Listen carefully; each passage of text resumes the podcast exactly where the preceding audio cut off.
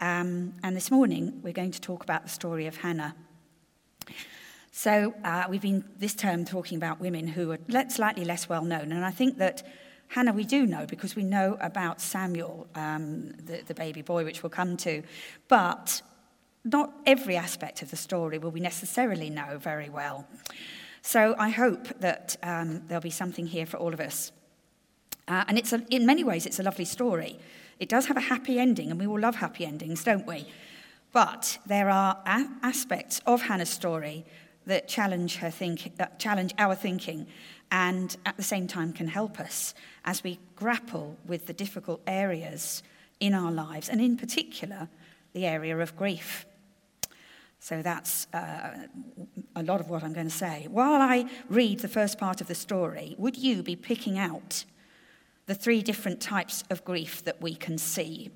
And I'm going to break uh, the passage, because it's long, I'm going to break it into chunks. So, you know, like I would for children at school, you do it in bite sized chunks. It's not all at once. So it, this is 1 Samuel chapter 1, verses 1 to 8. There was a certain man from Ramathaim, a Zophite from the hill country of Ephraim, whose name was Elkanah, son of Jeroham, the son of Elihu, the son of Tohu, the son of Zoph, an Ephraimite. He had two wives. One was called Hannah, and the other Peninnah. Peninnah had children, but Hannah had none. Year after year, this man went up from his town to worship and sacrifice to the Lord Almighty at Shiloh, where Hophni and Phinehas, the two sons of Eli, were priests of the Lord. Whenever the day came for Elkanah to sacrifice, he would give portions of the meat to his wife Peninnah and to all her sons and daughters. But to Hannah, he gave a double portion because he loved her and the Lord had closed her womb. And because the Lord had closed her womb, her rival kept provoking her in order to irritate her. This went on year after year. Whenever Hannah went up to the house of the Lord, her rival provoked her till she wept and would not eat. Elkanah, her husband, would say to her, Hannah, why are you weeping? Why don't you eat? Why are you downhearted? Don't I mean more to you than ten sons? And we'll leave it there because, as you'll have seen, Hannah is the obvious one who is grieving in this story. She has no children, and this was a disgrace in the culture where she lived.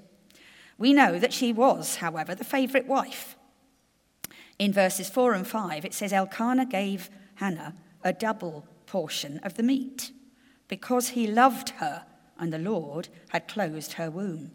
Had the Lord closed Hannah's womb? Well, this was the way the Israelite society would have viewed Hannah's barrenness. The Lord must be looking disfavorably upon her. That's how people in those days would have seen it. So Hannah's grief was very real. It wasn't just for the fact she hadn't got a child, but for the disgrace that this inevitably brought with it. Peninnah, the second wife, she was the second rate wife, wasn't she? She may have been able to give Elkanah children, but she wasn't loved by him. Uh, look at the word used in verse 6. Her rival kept provoking her, Hannah, in order to irritate her. Now, at this point, I would like to say something about polygamy in the Old Testament. Polygamy entered history early on in Genesis chapter 4, when haughty Lamech married two women. My study Bible notes call him haughty because they suggest that he wanted to achieve the biggest possible blessing from God when God said in Genesis 28, Be fruitful and increase in, in number, fill the earth and subdue it, by multiplying his wives. But monogamy was not God's original intention, and I believe it's important that we know this.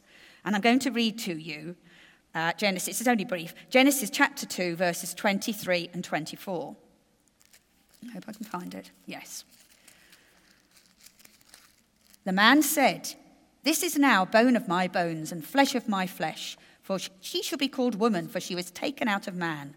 For this reason, a man will leave his father and mother and be united to his wife, and they will become one flesh.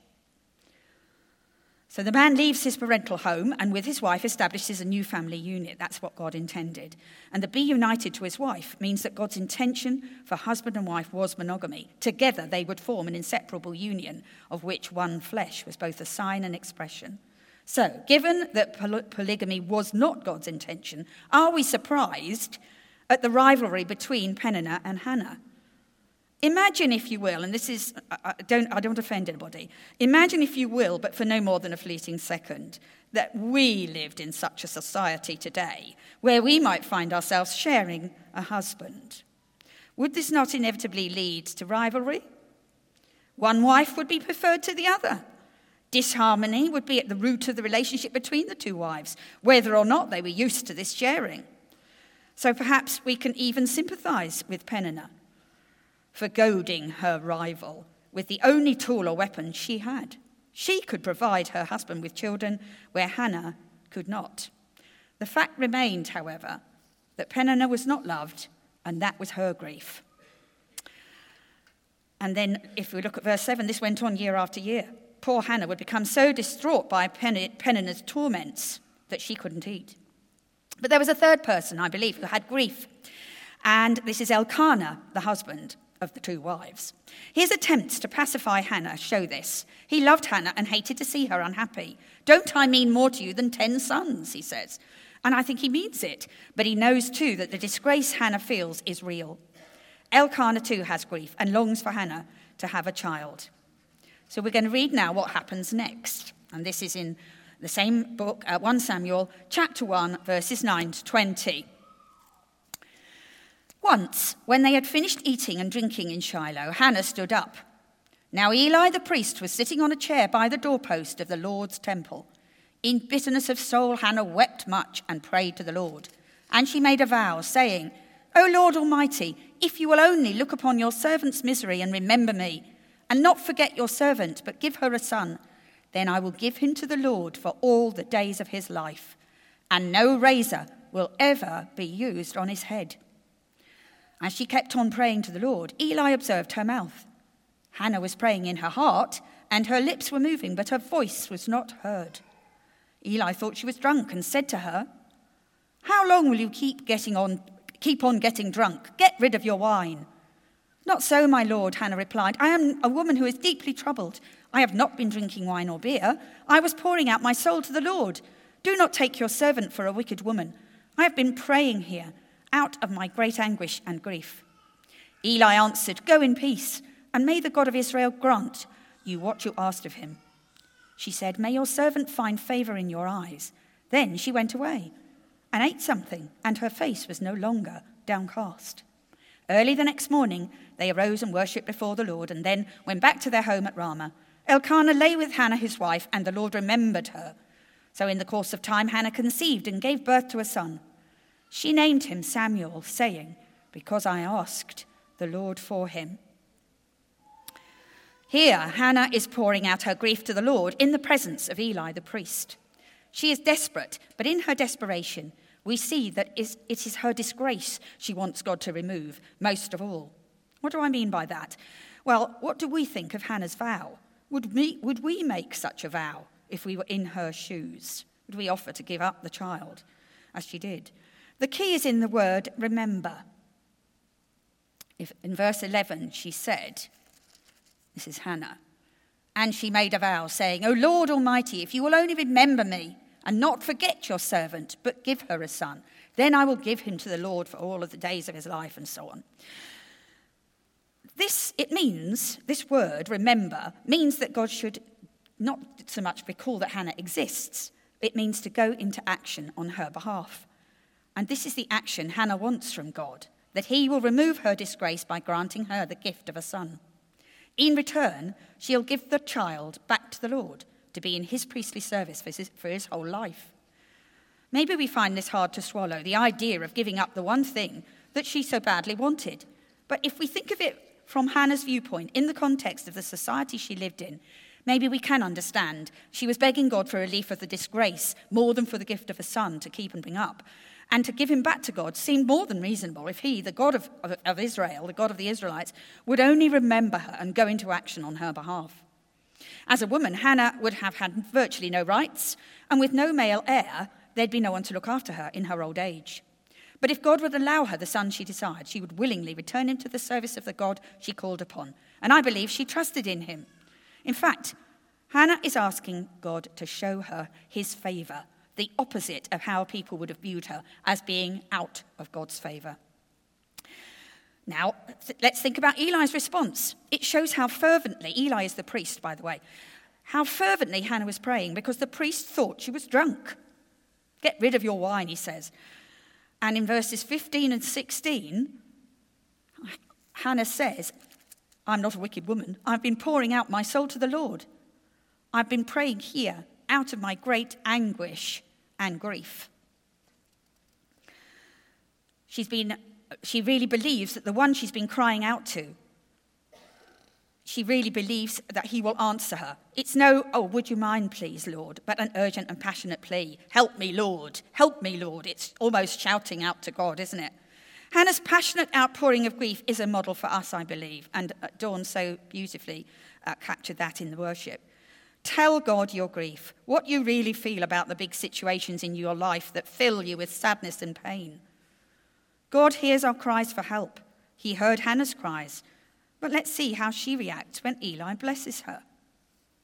She's all of a sudden ready to eat again. It says that she went away and she ate something. Is this perhaps because she's laid it all out before the Lord? As it were, she's done business with God, and now she's ready to leave things in his hands. I find this an awesome challenge. It's one thing to tell God how we feel about our painful situations, tough things in our lives, but to actually leave them there, that's another matter, isn't it? We often find this hard, and I know I, I, I know I do. But I still do believe that Hannah's a model for us because by saying, Please remember me in my disgrace and give me a son who I'll give back to you and serve all his life, she's boldly asking for what she needs and making a bargain with him. And God rewards this kind of faith. And now let's look at the last section of chapter 1. So this is the last part of chapter 1. And we'll see that Hannah keeps her vow. So, verse 21 of chapter 1. When the man Elkanah went up with all his family to offer the annual sacrifice to the Lord and to fulfill his vow, Hannah did not go. She said to her husband, After the boy is weaned, I will take him and present him before the Lord, and he will live there always. Do what seems best to you, Elkanah, her husband told her. Stay here until you've weaned him. Only may the Lord make good his word. So the woman stayed at home and nursed her son until she'd weaned him. And by the way, um, I gather that that was probably around about three because in those days they'd no way of keeping milk fresh, so it was normal for babies to be breastfed, uh, breastfed until about three years old. So at least she wasn't giving him up when he was really, really tiny. After he was weaned, she took the boy with her, young as he was, along with a three-year-old bull, an ephah of flour, and a skin of wine, and brought him to the house of the Lord at Shiloh. When they'd slaughtered the bull, they brought the boy to Eli, and she said to him, As surely as you live, my Lord, I am the woman who stood here beside you, praying to the Lord. I prayed for this child, and the Lord has granted me what I asked of him. So now I give him to the Lord. For his whole life he shall be given over to the Lord. And he worshipped the Lord there. Hannah keeps her vow, doesn't she? She declares to Eli the priest that she's the same woman who prayed for the gift of a child, and she presents Samuel to Eli to serve in the temple for his whole life. I, I, he must have been very surprised and shocked. But she must keep her part of the bargain. God's given her a son, so as she promised, she gives him back. But this is not the end of the story, and this is where we see the happy ending, as it were. So we'll look at God's gracious response to Hannah in the next chapter, and this is the last bit we'll read, it's only short, it's just three verses. And uh, this is 1 Samuel chapter 2, verses 18 to 21. But Samuel was ministering before the Lord, a boy wearing a linen ephod. Each year his mother made him a little robe and took it to him when she went up with her husband to offer the annual sacrifice. Eli would bless Elkanah and his wife, saying, May the Lord give you children by this woman to take the place of the one she prayed for and gave to the Lord. Then they would go home, and the Lord was gracious to Hannah. She conceived and gave birth to three sons and two daughters. Meanwhile, the boy Samuel grew up in the presence of the Lord. So, God not only gives Hannah a son, Samuel, which uh, means, by the way, the word Samuel means heard of God. But in keeping with Eli's prayer for Elkanah and Hannah, that God would give them children to replace the one she prayed for and gave to the Lord, Hannah now has three sons and two daughters.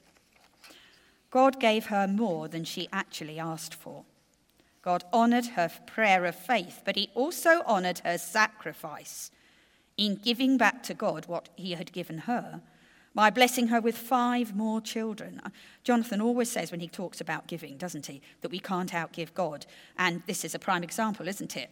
Um, God was more than. And I, I, think, you know, did Hannah expect God to do that? Did she think she would have more children? I, we don't know. We don't actually see that. But I think she was more than willing to give up her son. Um, and I think uh, it's just amazing. The Lord knows all our griefs, the things that give us genuine sorrow, sorrow. The family situations that seem unresol- unresolvable, the lack of something in your life, the pain of bereavement, the suffering of mental or physical illness. And that's because Jesus bore all of these things on the cross. Isaiah 53, verse 4 says, Surely he, and that's Jesus, took up our infirmities and carried our sorrows. And infirmities could be physical, but they could be mental too. Surely he took up our infirmities and carried our sorrows. Now, Jesus hadn't come during the time when Hannah was alive, but I believe she was a woman of faith who recognized that ultimately God was greater than her pain and her lack. He was greater than everything in her situation that was so twisted and so broken and that going into action on her behalf, he would be demonstrating that he remembered her, that he was indeed her God. But there's something else about the quality of Hannah's faith. There's a verse at the beginning of chapter 2 where Hannah is showing her gratitude to God in a song of praise, where she says or sings, My heart rejoices in the Lord. In the Lord, my, my horn is lifted high. I believe the supreme source of Hannah's joy isn't in the child himself, but in the God who answered her prayer. But what a challenge to us. My favourite part of the story I haven't yet mentioned, and it's the bit we've just we, we read um, in chapter two. Each year, his mother made him, Samuel, a little robe and took it to him when she went up with her husband to offer the annual sacrifice. Imagine Hannah making the little robe. Bigger each year, of course, as he grew. I'm always a bit sad as my grandchildren are growing that certain outfits I've really liked them in, especially when they were very small, don't fit for very long, and it's really sad. It must be the same with mums, but on the other hand, they're growing with you. But as a grandparent, you don't see them every day. Well, I don't see them all the time. So, it, you know, it, it's, it's shocking to see. But imagine her worrying if the little robe was going to fit him. How much had he grown? And if he himself was well, and how would he be when she visited him? Imagine her heart pounding as she and Elkanah and her now little family went to Shiloh to the temple on that journey. Did Hannah miss Samuel? Of course she did. He was still her child, her firstborn son. This verse about the little robe that she made for him every year shows just how human the story is. Hannah wasn't a super spiritual type. We might think, oh gosh, you know, that's just not me. I couldn't give something up like she did. Um, she was flesh and blood, just like us, and would have felt the pain of separation from her young son. But her love for God was greater than even the pain she originally had when she was childless. So she could fulfill her, her vow with deep gratitude to the one who'd heard and answered her prayer. God Himself was Hannah's greatest joy. Is God our greatest joy, I wonder? Grief is so hard to deal with, isn't it? Grief can be so loud.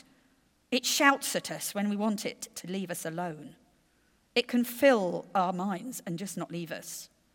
And it takes many forms. I don't intend to name any, but I've been amazed at how Hannah dealt with her grief before the Lord, asking Him to go into action on her behalf.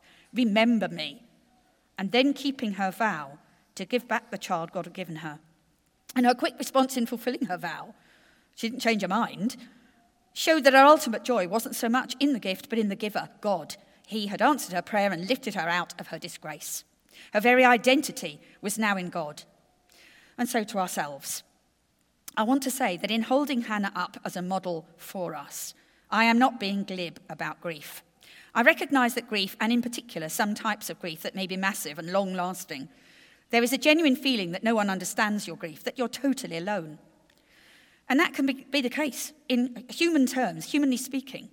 That can be the case. No one else, however sympathetic, even empathetic, if they've gone through a similar thing to you, I repeat, no one else has gone through it in the same way that you have. But there is an exception.